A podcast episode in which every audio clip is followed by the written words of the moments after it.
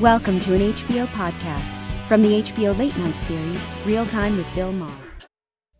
Start the clock.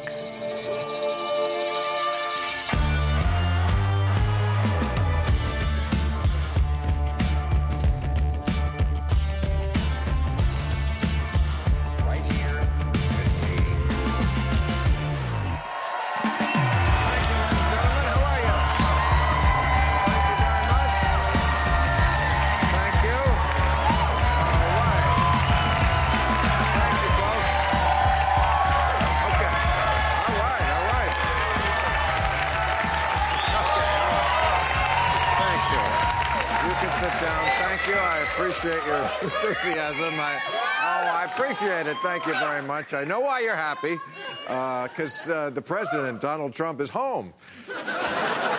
From his trip to England and Ireland and France, they're now fumigating Europe. Uh, wow, this week, you know, he went over there. Was the anniversary? A lot of anniversaries uh, this week. The 75th anniversary of D-Day, but also this week, 100th anniversary of women getting the vote in America. Uh, yeah. Or as Republicans call it, D-Day. That's, that's their D-Day. Well, you got to get right with the women's issue, boy. Boy, Joe Biden. You see that? Did a real flip-flop on the abortion thing. You know, uh, the Hyde Amendment, which is like you, the federal government will not pay for abortions. He was always for that. Now he's against that. Uh, Roe versus Wade, he said he was always for, but he's Catholic. It's complicated. Joe's old school. Uh, he believes conception begins when a guy smells a woman's hair. Um, also, also, Mike Pence's birthday today. He blew out the candles, uh, and Mayor Pete turned into a pillar of salt. I don't know what.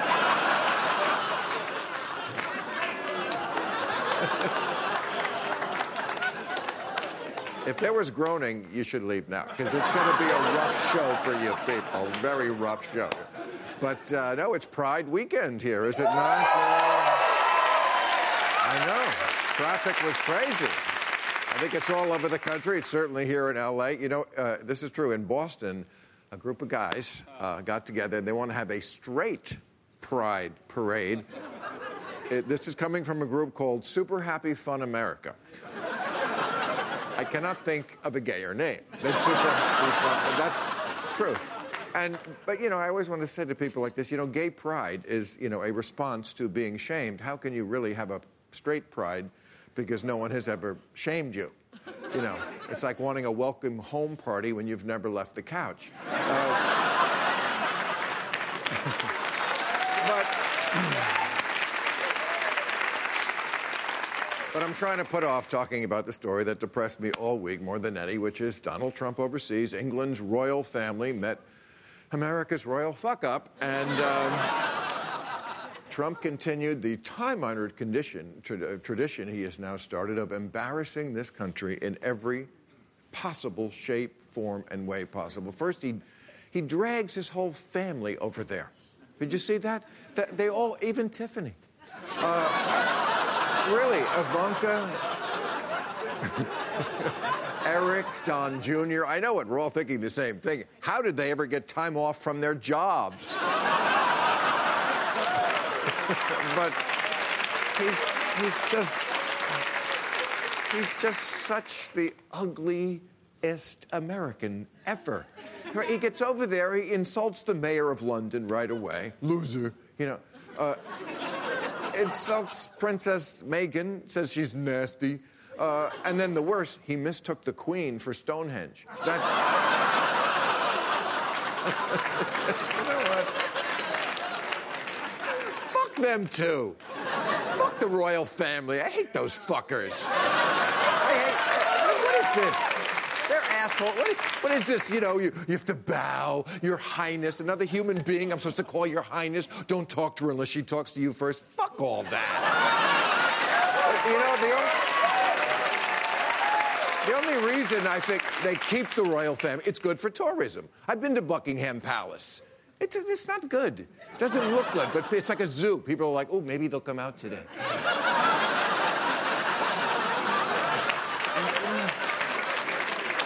But look, the whole the whole point of this trip to England and Europe was planned around the fact that yesterday was June 6th, 2019. This day will never come again. This is the 75th anniversary of D-Day, a real day that honors the sacrifice of the greatest generation. And all of Europe gathered yesterday to remember how armies of the free world came together to fight a common enemy, Bette Midler. And uh, that's. That's right. While they were doing that, Trump was tweeting about but a washed up psycho. See, that's why Donald Trump is the new Churchill, because he opened up a second front in the war on Rosie O'Donnell. and it just.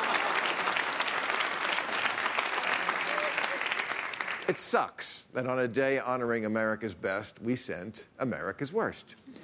And his knowledge of history, history and economics and science, all on great display at a moment like this. He said, While we honor the people of D Day freeing Europe from Nazi control, it would have been much more easily handled by tariffs.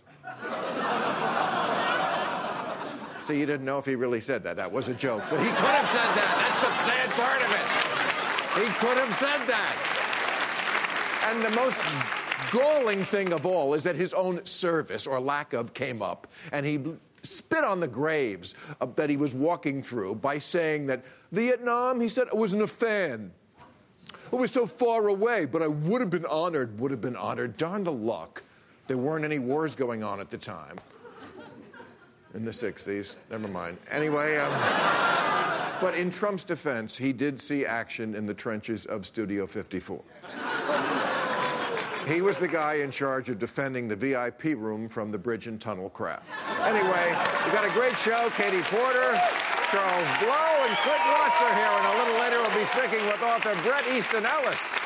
But first up, he is a 2020 Democratic presidential candidate and author of The War on Normal People The Truth About America's Disappearing Jobs and Why Universal Basic Income is Our Future. That's all the time we have, ladies and gentlemen. Now, Andrew Yang, ladies and gentlemen. Andrew.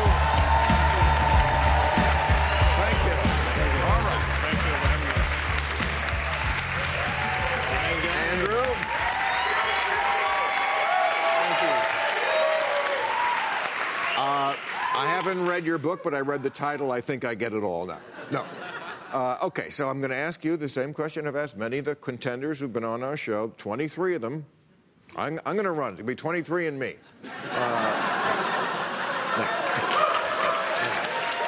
But You'd have some votes. tw- 23 people are running. Why you? I'm running for president because I'm focused on solving the problem that got Donald Trump elected in the first place in 2016. He's our president because we automated away 4 million manufacturing jobs in Michigan, Ohio, Pennsylvania, Wisconsin, all the swing states that he needed to win. And my friends in technology know we're about to do the same thing to millions of retail jobs, call center jobs, fast food jobs, truck driving jobs, and on and on. We have to wake America up to the fact that it is not immigrants that are causing these problems. It's not immigrants, am I right? it's, it's technology and You don't have to work that hard to get them to applaud. Just, uh, And so we need to solve these problems for the Right. American people, and that's how we beat Trump in 2020. That's how we move the country forward. you're, yeah, you got your lane. You got an issue that I think nobody else has, which is they're coming for your, your jobs. And what jobs are we talking about? I know you talk about in your book jobs that involve a routine, right? Something that is repetitive. Those are the jobs that can be replaced by machines and automation, automation and artificial intelligence. Yes. What areas are we talking about? 44% of American jobs fall into either repetitive manual work or repetitive cognitive work. So we're talking about retail jobs, call center jobs, fast food jobs. Retail? Uh, well, retail, 30% of American malls are closing in the next four years because Amazon's sucking up $20 billion in commerce every year. Oh. And you don't think of that as an automation thing because the Right. robot's not coming in and doing the. That's the. I still job. think of retailers go to the mall, and how could a machine, if I ask, do I look cute in this? You know. Does this make me look fat? No, but you're, yeah, people don't care about that anymore. They buy everything online. Yeah. Yeah, and if you go to the Amazon fulfillment center, it's wall to wall robots. So that's why uh, retail is also being automated away. Okay. So that's part of your plan. Then the, the, the thing that's in your book, uh, UBI, which sounds like a bowel disease. I, I didn't think- name it. I know, but every time I hear UBI, I think, Ugh. Well, it, it's one reason why we've re- rebranded it the Freedom Dividend. Uh, and it's a plan where Much everyone gets better. $1,000 a month. Everybody gets it. Everybody, rich, Everybody. poor. Yes, you too. Eh. You need it, I know. No, you. I got my eye on these Tom Ford cufflinks. Because I saw they were 12 grand. It was too rich for my blood, but if I get that bonus, I'm going to go. No, um, okay, so everybody get, and I, I understand that. How much would that cost in total for a year in this country? Well, the headline cost uh, gets a lot lower than people think because a lot of this money is just going to go back right into the economy. It's the trickle up economy. Right, It's going poor people spend it. Yes. If I gave you a thousand bucks a month, you might not even notice. Uh, but if you put a thousand dollars a month in the average American consumer's hands, it's going to get spent right in their Main Street businesses. It's going to create two million new jobs because that money is just going to go to tutoring and car repairs and the occasional night out. It's going to circulate. Okay, but how much again. right off the bat do we have to spend to do this? So the headline cost is around one and a half trillion That's a lot. A year? a year. Wow. Yeah, that's real money. But we just gave away a trillion in a tax cut to people who will never see it. Yes. It, and defense, you could take a trillion out; they wouldn't. They wouldn't notice it either. Well, the way we get the money is if you look around, how much did Amazon pay in federal taxes last year? None. Zero. So think That's about right. a trillion dollar tech company Amazon, paying zero in, in taxes. That's right. So if that's right. They must be making it hand over fist. So we have to create a mechanism where the American public actually benefits from artificial intelligence and all these new automations. Right. So if we had even a mild value-added tax and gave the American public a tiny slice of every Amazon sale, every Google search, every Facebook ad, every robot truck mile, it would generate over 800 billion in new revenue, which would be enough to pay for the vast majority of this dividend of $1,000. Okay, but to me, this is only part of the problem. You're saying people are going to be thrown out of work. You call it a tsunami of unemployment. I think you're right uh, because of automation, robots, and so forth. So now we're making sure they don't starve. We give them money. But what do they do all day? It's not just money. People have to have a purpose in life. You have to have a reason to get up in the morning. It,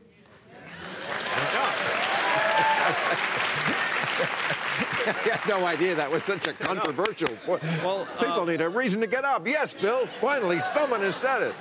Uh, yeah. I'm Asian, so you know I like to work. yeah. But, but you're, They're you're right oohing that, uh, you, and you did it on yourself. Uh, that's, that's, that's very politically correct. Americans need structure, purpose, fulfillment, all the things that jobs provide. But the biggest misconception about the freedom dividend is that it's somehow going to uh, reduce work. It's actually going to create 2 million new jobs. It's going to recognize the kind of work that New my wife does. Yeah, because of the economic growth in the economy, just having more buying power. Okay, so what jobs are we getting now that we're. No, So, so those jobs happily will keep some of the main street stores open that would otherwise close, but it would also start to recognize the kind of work that my wife does. My wife's at home with our two boys, one of whom is autistic, and right now the market values her work at zero. It values all caregiving as at essentially zero. And so by having this dividend in place, not only do we create new jobs, we also start recognizing and rewarding the work that's already going on in our families and communities. We can actually expand what we think of as work. Okay. So, um,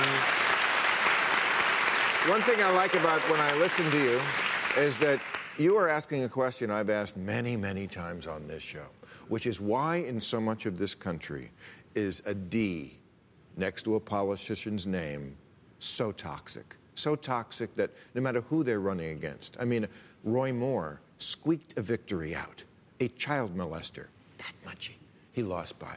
Why is the D so toxic? And, and you talk about this too. I've been shocked, Bill, when I go around the country, how working class Americans feel like the Democratic Party uh, does not care about people like them, is not talking to them. Right. And when I was growing up, the Democratic Party was the party of the working Sure. class, the little guy or gal. We need to get back to that. I can't tell you how much credit Donald Trump got just for calling out the pain that many of these communities are in. And so, if the Democratic Party stops condescending and says, look, we're here to actually work on solving your problems, we can go very, very far with many of the people who voted for Donald Trump. Is this because of identity politics? Well, so I'm the son of immigrants. I understand the impulse behind identity politics, but Democrats have to know that identity politics is a very poor way to approach winning national elections, and it's a very poor way to bring our country together. We have to enact solutions that will help all Americans. And when Martin Luther King championed a guaranteed minimum income in the 60s, which is almost exactly like my freedom dividend, he didn't do, do it for any subset of Americans. He did it for all Americans. And that's, again, how we move the country forward. Thank you. Good luck with your campaign. I'm glad you're in it. You're doing good. All right. Andrew Yang, let's meet our panel. Hey, Clint. How you doing? Charles?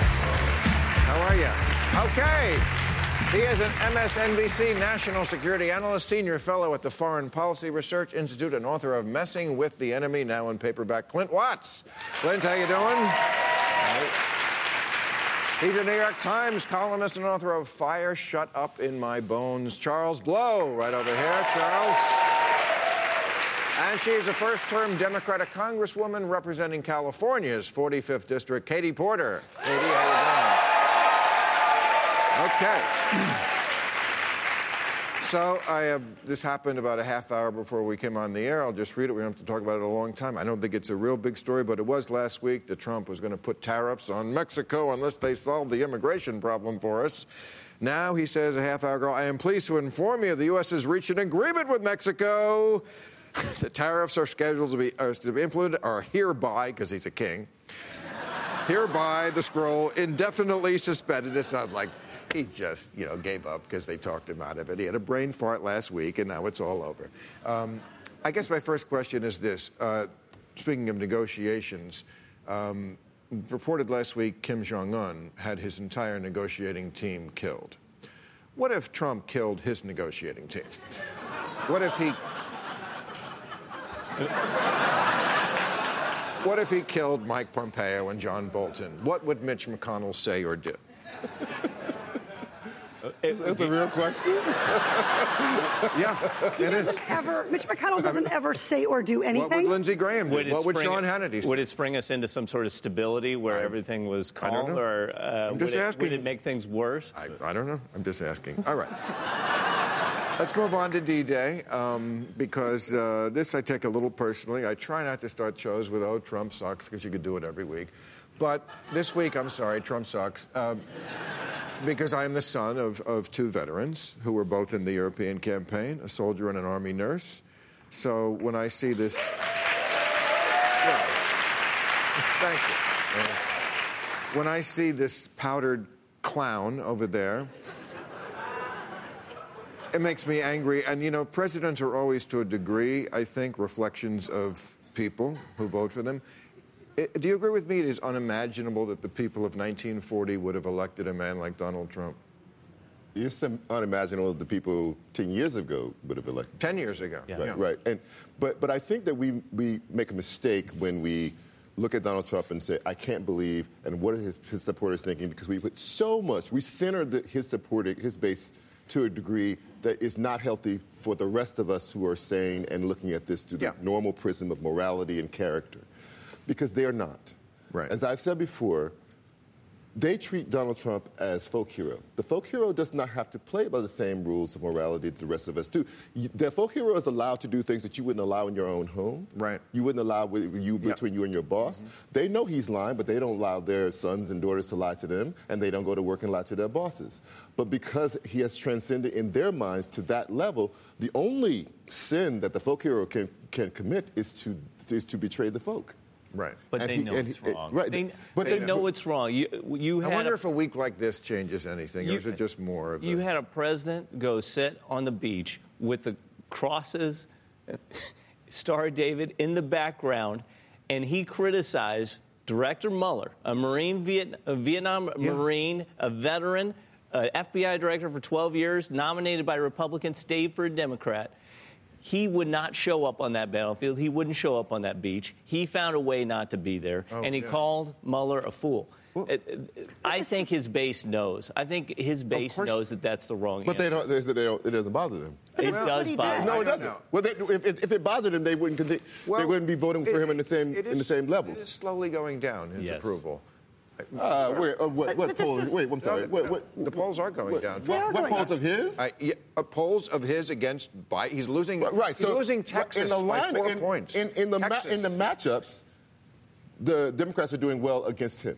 His personal approval rating, particularly among Republicans, is as rock solid as the day he no, was. actually, no, it went from no. evangelicals went down to 55 percent. but that, I'm That was about- his one big part of his base. Right, but I'm talking about people who identify as Republican. That's evangelical. right, but I'm saying that of that group, now you're still above 80%. who, who support Trump. That's a lot, but it is. It is It's a lot. It's- it's enormous I, amount. I, okay, all right. I'm not.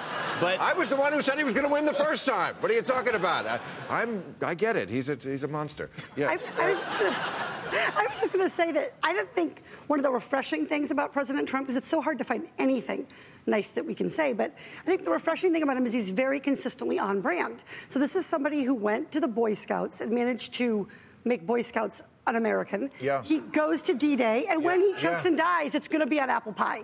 Right. Because this is somebody who literally encounters every American institution and manages it That's good. to to screw up Yeah. his relationship. I mean, fuzzy kitten, Right. like that's that's going down. Okay. Like everything he comes into contact with. Oh, I didn't know you'd be funny like that. That's good. Okay, so um, there's a poll that came out this week. Pew, the Pew people, they do very good polls. I, I must say, I was. they got some Gallup. Where, where were you on that joke that I fucked up in the monologue? we, need to, um, we need to keep him in the house all the time. The Pew people came out with this poll. I could the fo- percentage who say that the following issue is a big problem. This is the big problem poll. I, I would never have guessed this. Number one, by a large margin, drug addiction. Drug addiction more than uh, health care by a little. Health care was second, but. Uh, more than violent crime, climate change, racism, terrorism, sexism, immigration. Wow. I must live in a little bit of a bubble here. But th- part And of I'm that- supposed to be the drug Yeah, part of that poll that's fascinating though is it's the two Americas. That's the only thing that everyone agreed on: drug Right, addiction and college right. affordability. If you look at everything else in that poll, complete disagreement. 80-20.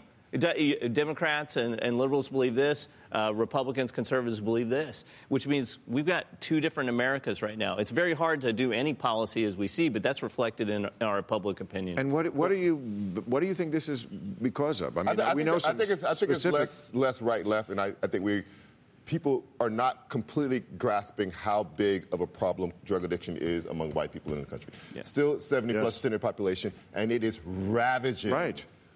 Parts of, of, of that of that population. And ironically, you know, I, uh, you know, racism played a, a, a backward role here, right? So, all study after study after study kept finding that doctors would not prescribe the strongest drugs to black people, minority, pre- minority people. That's All- even for fractures of, of leg fractures, uh, uh, things that they knew was causing pain, and they would underprescribe, and they wouldn't prescribe them the most the, the, the heavy drugs, and would overprescribe it to white people.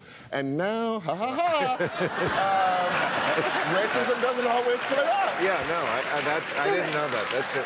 I, I just think for me, a lot of this is the polling is a lagging indicator, right? So in Congress, I've often said if we had a motto, and I, I really hope we don't get one, but if we have a motto, it would be something like trying to solve tomorrow, yesterday's problems tomorrow, maybe. So it's that we we're thinking about, well, gee, you know, in, in 2005, 2002, opioid prescriptions were a real problem. But now I've woken up to this because I read some book, I saw it finally. Like, there's just a lag. So the real problems that are coming that we need to be solving now so that we don't have them are not even listed in that poll as choices. Right. Well, here's something interesting. Also, where Democrats do better, I think this is interesting. This is the trust part of it. Um, education, they kill Republicans. 52% trust Democrats, 24% trust Republicans. Healthcare, 47 to 33. Environment, 52 to 24. They're crushing on this issue. Well, don't you think that's issues. because we're just not trying to take all those things away? Right. We- you mean like air and Education, health? and- air, okay, right. clean okay. water, okay. healthcare. But, here, but that's what I'm getting. The one that they think you are trying to take away, guns. That's about even. Forty No, we're trying to take away dead people. No, I understand. I understand. Okay. I understand that. But I'm just telling you, as a winner issue, 40% trust Democrats, 41% trust Republicans on gun policy. Um, it's a distinction a lot of people don't see. Trump was asked the other day by Piers Morgan when he was in London about guns. Piers Morgan is a terrible ass kisser for Trump, but he actually challenged him on this. He's anti gun. And he said, You know, why, why do people need guns? And Trump said, A lot of them use it for entertainment. They go out and shoot. And Trump, Piers Morgan went, Enter- You find that entertaining? I don't either. I don't like guns, have some, don't like them. Have it for an emergency, like an antibiotic. Don't like them. I don't, I don't polish my amoxicillin. I just have it. Okay. But some people do. Lots of people do. And their view is yes, there is a violence problem with guns, but I, not me. And you're going after me. And I'm just saying, some of the solutions, all of the solutions, I don't know if that would solve the gun problem. And to die on this hill and lose an election, because we've lost elections before on this issue, which is not a winning issue for Democrats. Just So keep but, that in but, mind. But, what is what is the option? To not to No, no, no. Not, not to make it a central part of the campaign? No, but just first of all, the liberals should learn more about guns. Right. I don't know much about guns because, again, I don't care. I don't like them. But I hear this from gun people. They're fun. They're- They're, they are don't find them fun. fun, but they do find them fun. But Cory Booker was on with Jake Tapper, and mm-hmm. Jake Tapper asked him a couple of times, "How? What in your plan would have stopped the massacre that we had last week at Virginia Beach?" And Cory Booker took a very long time to not be able to answer But, that but question. can I just say this? It would not, because it was a Journalists have to stop asking that horrible question. That is a horrible question because, because what we're doing is picking out one incident out of 30,000 deaths per year and saying, how could you solve this one thing? That is not the objective of gun no, no. control. The objective of gun control is to reduce capacity to kill Yes. people who should not be killed. Yes. And once you reframe it that way, maybe the, the proposal I have today will not solve that problem, but it cuts into this massive number of people that we're losing to gun violence. That is the question You should- have to ask. You- but you're seriously saying you shouldn't be able to you shouldn't be able to answer the question as a politician? How will your plan specifically stop this But it's problem? the, it's, it, the framing of the question is wrong. I'm saying that what the, what, what the politicians should say, if somebody asked them that wrong question, is to say, let me say, I don't know what might have would, would have, would have, would have prevented this person, Mm-hmm. and I don't know all the issues involved in that. But what I know is that what the science tells us about access and capacity to kill, Yes. if we do certain things, we will reduce the number Somewhat. of people. That's right. what, what- No, somewhat you, you- You don't. You really don't think it's it's that Somewhat- simple. To, it's complicated. You, if you did everything that the Democrats wanted, Right. and I support all Right. of that. Uh, I still think you would have this problem because it's much more complicated than You just may the have some mass killings. or the type of You may have some mass killings. It's not you're going to be disappointed if you think just doing You- what they want gun-wise is going to solve. No, the but you're problem. not. You're not going to get rid of. You can't all, solve the lunatic problem. You're not You're going to get rid of who said you're gonna all solve gun lunatic problem? violence. Uh, But, right. but that's not. That's not the. That's not the promise. The promise here is to reduce preventable gun deaths. Just saying, I Which want to win. I want to win this death election, by and I want to fight it on the issues we're going to win. I won my election Okay. standing up for gun violence in Right. Orange County, California. So I, I'm, a, I'm a Cub Scout leader for crying out loud. I let my I let a grown up give my six year old a BB gun, and I cowered for my life. Like.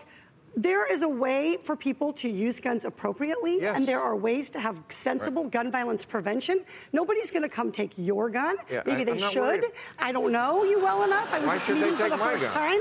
But my point is, See, is that's that what scares people. You Gun- say things like that. gun violence prevention is the right thing to do. And I will Yeah. trade off winning an election for First of all, saving a life what- any day. Not what we're debating.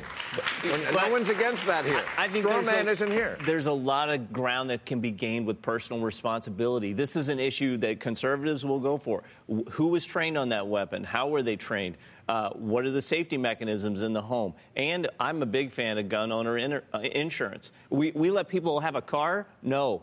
Not unless they have insurance. We'll let them have a gun. Do you got insurance if you have training? Nope. You just take it and you walk out the door. Responsible gun owners will go for that. I think that's a no, they won't because to have it, you have to have registration. You- and, and, and the gun lobby, the gun lobby has vociferously resisted any efforts to register guns because they say if the government knows what the guns are, that makes it easier for the government to come get them. I'm saying that we have to go with that oh, at this conversation head on, not ducking and diving, not saying we're going to solve every shooting, but we have to say this, there- there's a real way to attack this to reduce the numbers. Reduce the numbers. If I save 10, 20, 100 lives, I think that's valuable to do, and that person not get mowed down on the lawn or in the school or in, or in, a, in a theater. No argument. All right, let's bring out Bret. He is the author of American Psycho and Less Than Zero, who now hosts the Bret Easton Ellis podcast and just published his first work of nonfiction, White. Please welcome Bret Easton Ellis.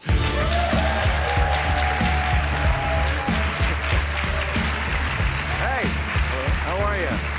Good to see You You know the panel, I'm sure. Pleasure to meet you. I've been a fan of yours for quite some time. Oh, thank you. Because I do read. Yes. I have guns and I do read. Yes. You can do both. Um, and, you know, you were always kind of the bad boy of uh, literature. I was. And I always Rose liked that about you. I Yeah. like bad boys and I like people who. Um, push, push the envelope. So, Uh, I- yes. what I what I wanted to ask you about the new book. You, I've always known you as a novelist. Right. And now you've come out with a book that is nonfiction, and it's sort of the inverse. I remember, remember Tom Wolfe, Bonfire of the Vanities, of and that he was always a nonfiction guy, and it's like he came out with this great novel. And it's like, Yes. why did? And I want to ask you kind of that question in reverse. Why couldn't you say about the subject matter you're addressing in this book, which is political correctness and social media and Mm-hmm. Right. and that kind of stuff? Why, why couldn't you address that anymore in fiction? Why did you go for nonfiction? Well, because I thought there was too much fiction out there in the world anyway, and that there you was can't outfiction. You really can't. And so um, I wanted to write a book, and I think White is this book about the trajectory of Gen X and how we were. Uh, Born in the 60s, we uh, came of age in the 70s in a time that was uh, very free of parental guidance. Uh, we were on our own. Uh, the world wasn't made for children then. And so I think that aided in our independence. We had an immense amount of freedom. And then moving in through the, uh, the 80s, and then moving from the analog world into the digital world, and then ending up in the summer of 2018 thinking, where in the fuck are we? What happened? You know, all of these freedoms, freedom of expression that we were allowed in the 70s and the 80s, and to a degree in the 90s. And suddenly we were s- stuck there in the summer of 2018, uh, politically and culturally, going, what the fuck happened? How did this happen to us? And that's really what the book is about. It's about the trajectory Well, you, of a how generation. did that happen? You talk a lot about the culture of victimhood. How, why did we become a victim culture? Look, I think a lot of what happens uh, happens because one generation reacts against another. And when we talk about social justice warriors or, uh, uh, or victimhood, um, we're talking about a generation that is reacting against Generation X, which was very cool, very aloof, very indifferent to things, wasn't so overly emotional. And Is that uh, you, Gen X? I think, yeah, no, I was Gen X. I'm one of Right. the fir- uh, those first years, depending on what chart you see. And I think the nihilism of Gen X was what millennials are reacting to or reacting What's against. the problem with social justice warriors? Oh no, I'm not saying there's a problem. Uh, I, I, b- believe me, I, I, I think resistance is great. I think Well, sometimes they go too far. I'll There's answer that overreach. question. There's Yeah. overreach. There's, There's no overreach amongst. I mean, you criticized the movie, or not crit, but you said Black Panther on Twitter. You said you didn't think it deserved a Best Oscar nod. I don't either. I don't like any comic book movies. They're Yeah. not great movies. That one either. But if you say that, somehow that's somehow a hate crime. Right, you're racist. And I also the, the things that I love. There about- you No, but the- can, can we go through the whole list of all the, the movies that got a Best Oscar nod that never should have ever deserved to get it? So, I mean, uh, what does that what does that mean? But that's yeah. That, yes, you can. But, but why is that relevant to this? But I'm telling you, but I'm, I'm, talking, I'm still on this social justice warrior why that came up in the negative context. I mean, am I wrong about, about hearing Well, I that? think, I think it goes back to overreach because I did a podcast that was about two and a half hours long, and for about two minutes, I talked about how in the town there was this perception of Black Panther as being overly representative of something in terms of the Oscars, and uh, that people were talking about that. Um, and then I talked about how much I thought it was a subpar Marvel movie, but I also talked about how much I liked those opening images of Wakanda. We had never seen anything like that before. No one talks about that. They just talk about, you know, the They- racist douche they- who di- dissed a subpar Marvel movie, and that that's part of the problem with social justice warriors. Here's what's wrong with social justice warriors. They're not it. interested in justice. They're interested in clicks. They're interested in getting clicks. Oh, please. You don't think so? Well, I think that you're you're being completely overly broad about because the people that I Well, know who do yes, that work some- are not the people who are interested in click, and you've uh, never heard their names because Okay. they're not trying to be Oh, on I've never- television and they're not trying to be in the spotlight, and they're doing they're going to courthouses every day. Okay, to- but that- we're not talking about them, uh, and no, you know no, that. No, but what you can't say We're social talking- justice warriors. Wh- Well, who are you talking about? Okay, if we're talking about that, we agree. Give a name. I don't, I don't know who you're talking about because the people Okay, that I all right, know all right. are not doing what I'm you're gonna- saying. I'm going to read something because you know. Go I'm- for uh, it. I- thank you. It's your show. It's all of our shows right now. when we're out here, it's all of our shows. Okay. Now, again, I don't know everything about this because I don't. I'm not an expert at social media, but I'm friends with Bari Weiss, right? Okay. So I'm reading her profile in Vanity Fair, I thought this said a lot. A woman who I think is also a writer, her name is Gabriella Cameron, criticized Bari for something Bari said. And I don't think Bari is really that out there. No. But oh, the social justice warriors hate and attack her. I'm talking about the ones on Twitter, not your friends in the courtroom. Okay.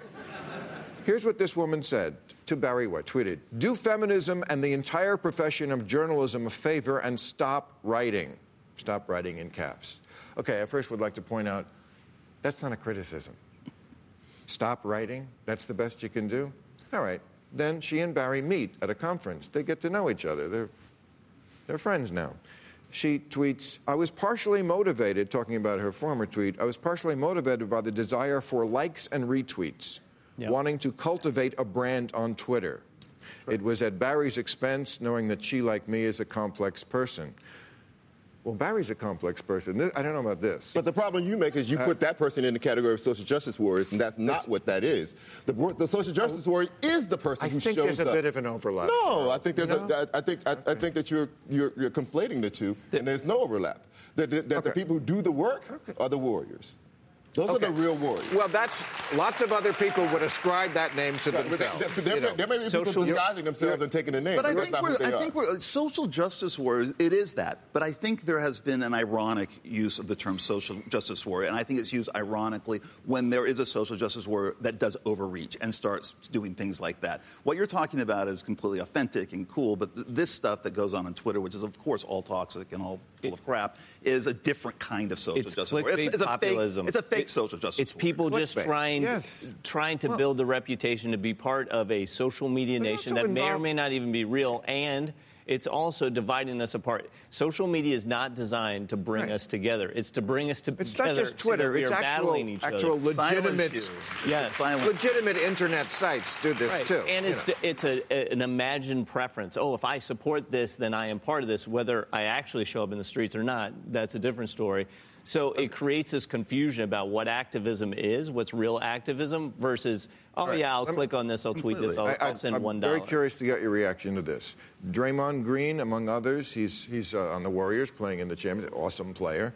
Uh, he says that owners of sports team we should stop saying the word owner. You shouldn't say owner. Talking about the owner of a sports team. Just because someone was taught that 100 years ago doesn't make that right today. And so when you look at the word owner, it really dates back to slavery. But people own things. and it's not always the way slave owners own things. What word should we use for owning something? It's the I- switch, right? so this What- is what I mean about the. But no, but, see, but I- No? you, you have to you just you have to simply Never gonna get this guy to agree calling me. Those people who do something like that. That's what a we're social, doing. A social justice warrior because they're real people who are, Okay. who, are, who are literally committing their lives to that work, and they have to be respected for having done that. And Yes. if we can't do that here, then nobody's going to do that. So you just can't. We cannot lump these random situations into that kind of category. But there is an Well, entertainment all- social justice warrior, and I think that's what we're talking about. All conversation involves some lumping. We Yeah. can't individually Okay, but that- interview that- every single That's person. fine. That's fine. Okay. That's fine. But isn't it Let's, let's, interesting? let's lighten the mood and move on Bill, to isn't it abortion. interesting though from that quote? What's that? I'm sorry. Go ahead. 20 years ago, it would have been uh, conservatives trying to tell me what I could not say, and now Right. It's oftentimes Yes. the extreme liberal And- end on social media Right. telling me what I can't say. Exact- And and I- I probably have no idea who they are. I But don't know if you feel this way, but I, I found that what's so exhausting about this is the lack of trust. You know, when we're just with our own friends in a place that's not public, we're funny, Yeah. we're politically incorrect, we all do it. Yeah. And then in public, and public now means on Twitter or social media, Facebook, I always say that's like our avatar. It looks like us, sounds like us, but it's this whole other person who talks like a robot. And can't you just trust me after all these years that I'm not on the wrong side of these issues? and it's like, no, we can't, because we're just trying to get you your scalp and clicks. Okay. Funny subject, abortion. Um, Joe Biden, wait, this is big. Joe Biden switched camps here. He, he has been for the Hyde Amendment. The Hyde Amendment, can you explain that? What? You're in Congress. Yes, Go. the Hyde Amendment was a law passed in 1976 when I was two years old. Okay. That has not been changed since. that prohibits federal funds to be used to provide women with reproductive health care, such as abortion. So no federal funds to abortion. So Joe Biden's position was, I'm a Catholic, but look, I get it. Women want abortions. I'm pro-choice, but don't take my Catholic money and do it.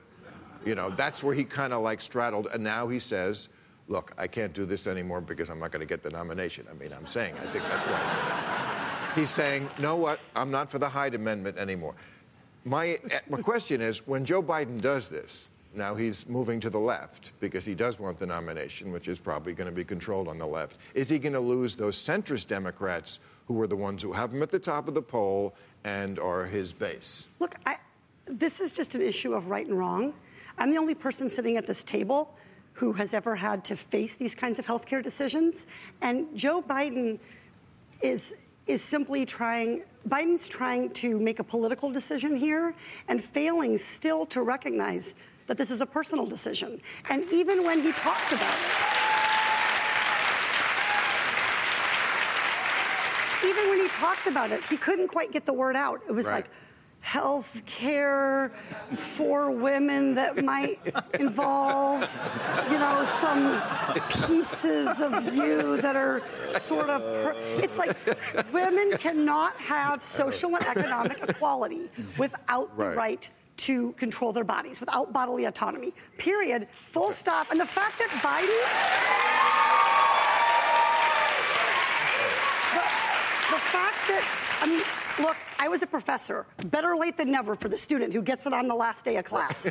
But literally, Right. if this is for him a reckoning that's coming out of political motivation Well, rather than out of understanding What- what it means to be, oh, I don't know, half of the world's population, Right. then, then that's a real problem. Well, well, come on. There, there are many. There are, there, are, there are many women who are pro-choice. I mean, pro-life. That, that's I think that was not. int- I think that was a. no, no, no. There are many women who are pro-life. It's true. I mean, look, I am pro-choice, but I mean, I'm a little squishy and always have been because they told my mother after my sister, very difficult birth, she shouldn't have another one. So, knowing that I could have been on the cutting room floor, I'm.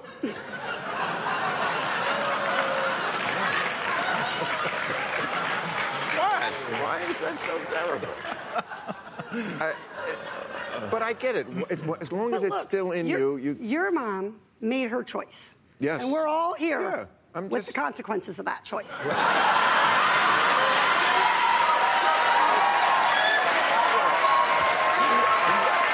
I just want to say, Mrs. First of all, fuck you. You can go watch another show. We got we got a lot on the lot here. If I'm not doing it I for just you. want to say, No, God yeah, I'm bless, asking the hard questions God bless people. Miss Maher. God, God bless her for having you.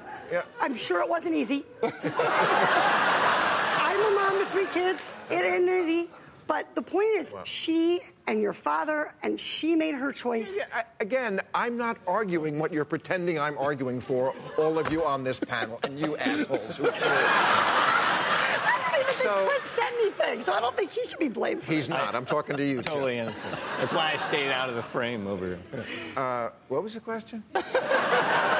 You were Oh yes, it. it is. I'm asking. I'm just asking the political side of this. Right. Is he going to lose the people? No. No. So you think he can keep them both? You think he?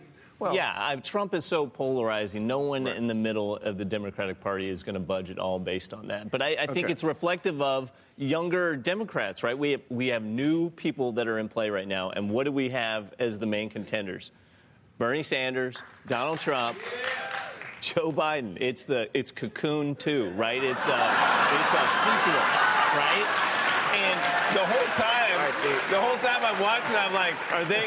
If they have a debate, or will they make it to the end of the debate? Right, Right? the- the- like it's really Again, the- delayed. All, all you enlightened people, but the last people that you could be prejudiced against and make jokes like Well, that, old people. I'm not, but it's I just mean- so funny that you can do that. We're talking about social media, right? We're Right, talking no, I'm about climate change. We're talking about all these issues right now, and we have people that have a record yeah. that goes back 30, 40 years. I'm just saying it's has a not- prejudice it that you're allowed times. to indulge in. Yes. And, And- and I think- I'm the only one. And I think we should also recognize that this push is not necessarily a far left push, but it is a push in the right direction for equality. Because what? Because Yeah. Hyde himself, when, when this amendment was, was passed, said, "I would love to do it for rich women, for working class women, but the only place that I can really do it is on Medicaid." right? They knew that this was about poor women. They knew that this was about most, uh, particularly on Medicaid, and that most of those women are not white women. That this was black women, Yeah, brown the- women who were poor, and that they were cutting off the access for those women because those are the ones that they could cut it off for. The Hyde Amendment has always stood out as this really horrible thing that Democrats continue to support, even though they knew what, who it was affecting. And I'm saying, about damn time. Okay. I got two minutes to ask about impeachment. Nancy Pelosi said this week, I don't know if she meant for this to get out, but I think she kind of did. Uh, she said it behind closed doors, but it was out pretty quickly. She said about Trump, I don't want to see him impeached, I want to see him in prison. Uh, and many people have asked, many people have asked, you know, can't you do both, or how could you do one without the other?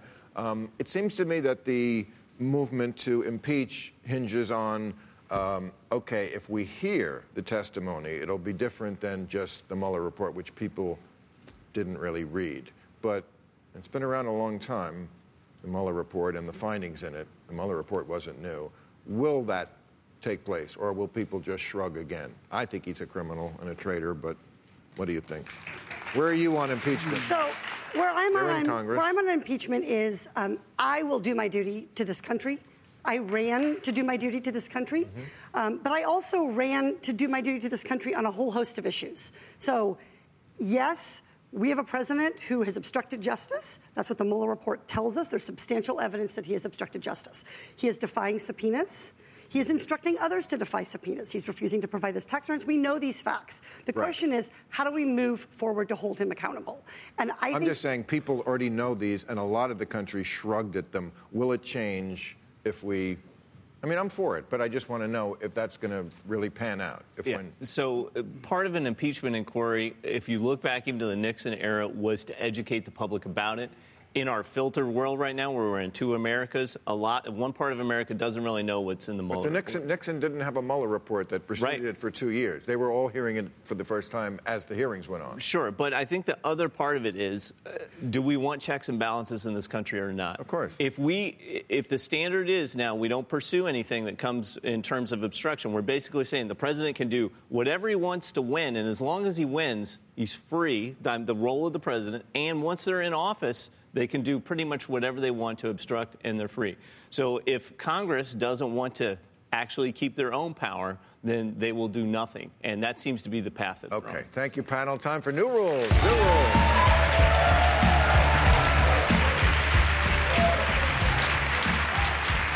Okay, new rule. Someone has to tell me why the harder it is to get an abortion in a state, the more likely it is that the state brags about its hot sauce. As if anyone cares about who has the hottest sauce. It's Louisiana, obviously. Or else it wouldn't look like an exploded toilet.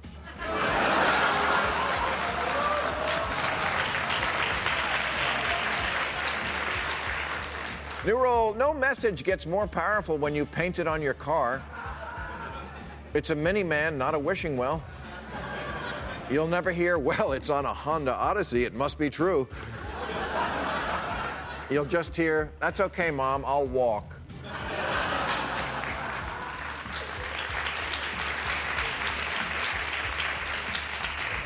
New rule your barbecue tools don't need an attache case. It's a spatula, not a sniper rifle. This doesn't say, howdy, neighbor, welcome to the party. It says, salam alaikum, welcome to the Saudi embassy.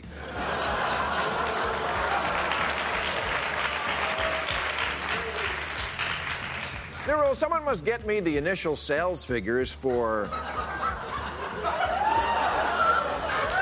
Jito, the new jeans Speedo, so I know whether or not to start a new dating website called gayfarmersonly.com.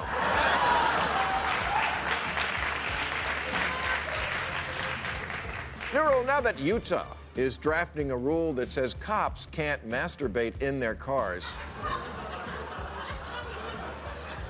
they have to tell us how did this issue come up?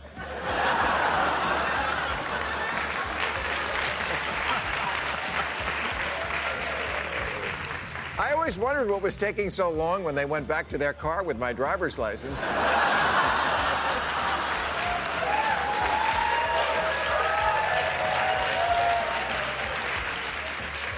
And finally, new rule, and this one goes out to all the new college grads. You don't need to get a sheepskin, you need to get a thick skin. This year marks the first graduating class of Generation Z, the first generation to grow up on cell phones and iPads, devices which many have said parents use as pacifiers. Now, in another era, parents used actual pacifiers, and when one fell on the floor, they'd pick it up and stick it right back in your mouth. I'm no doctor, so I don't know what that does to a kid's immune system, but I do know this we didn't all have peanut allergies.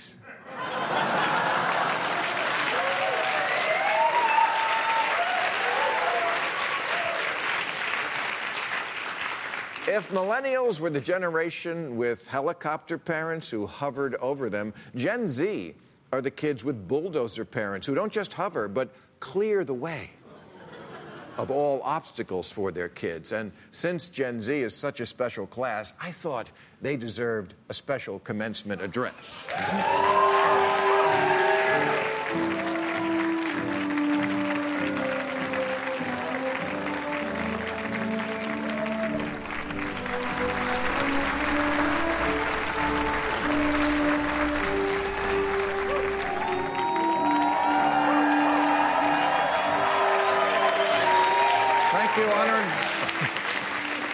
Alumni, legacy students, parents, grandparents, step parents, third wives, and drunk uncles. I know it's traditional at graduation commencement ceremonies to break the ice with a joke, so here goes. A man walks into a bar. Of course, it doesn't have to be a man. It absolutely could be a woman. But then who am I to write a joke about a female when I don't have firsthand experience of a woman's struggle? So a non binary, non gender conforming humanoid walks into a bar and orders a drink, and the bartender says, You took too long, we closed 20 minutes ago.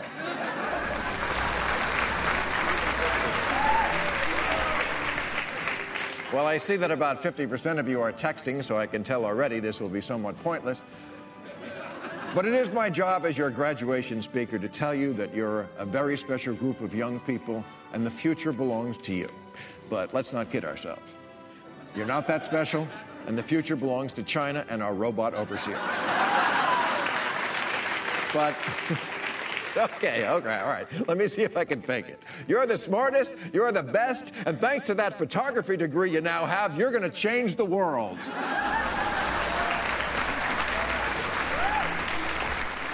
Now, I want you to look in the gallery today and find your two best friends, mom and dad. They're the ones who worked and sacrificed to scrape together the half a million in bribes.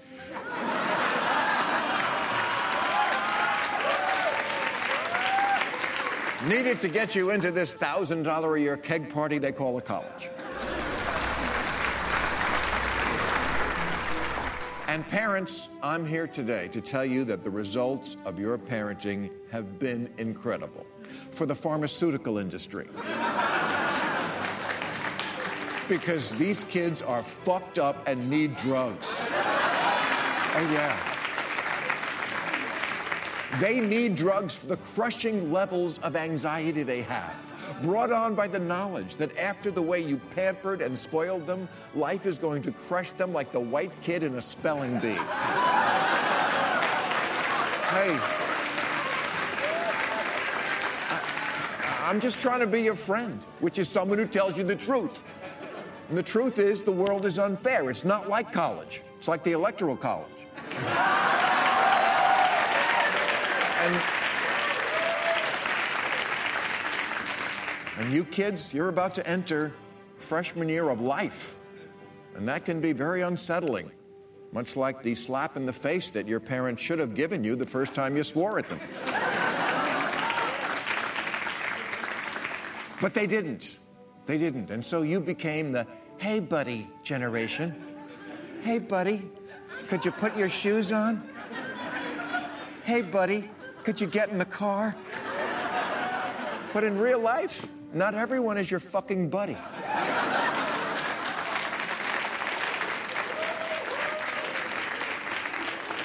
And that's why you're fucked. No, I mean really fucked because no one ever told you no, or you're wrong, or you're in the way, or that's not good enough, or wait. So you think the whole world is supposed to be your safe space, where everything is wonderful and nobody even gets their feelings hurt. Well, kids, I have some very bad news for you. Mr. Rogers is dead.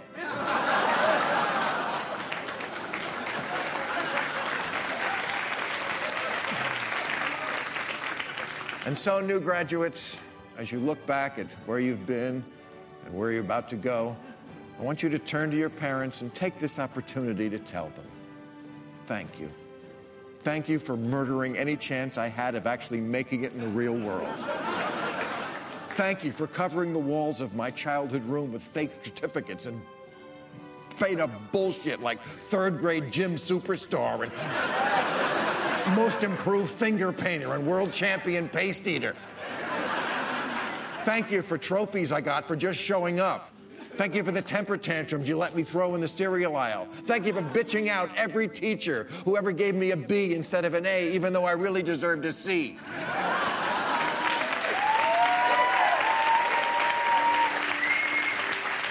And thank you for teaching me that any thought, word, or action or feelings I had was unfair. Which didn't make me a liberal, it made me Donald Trump.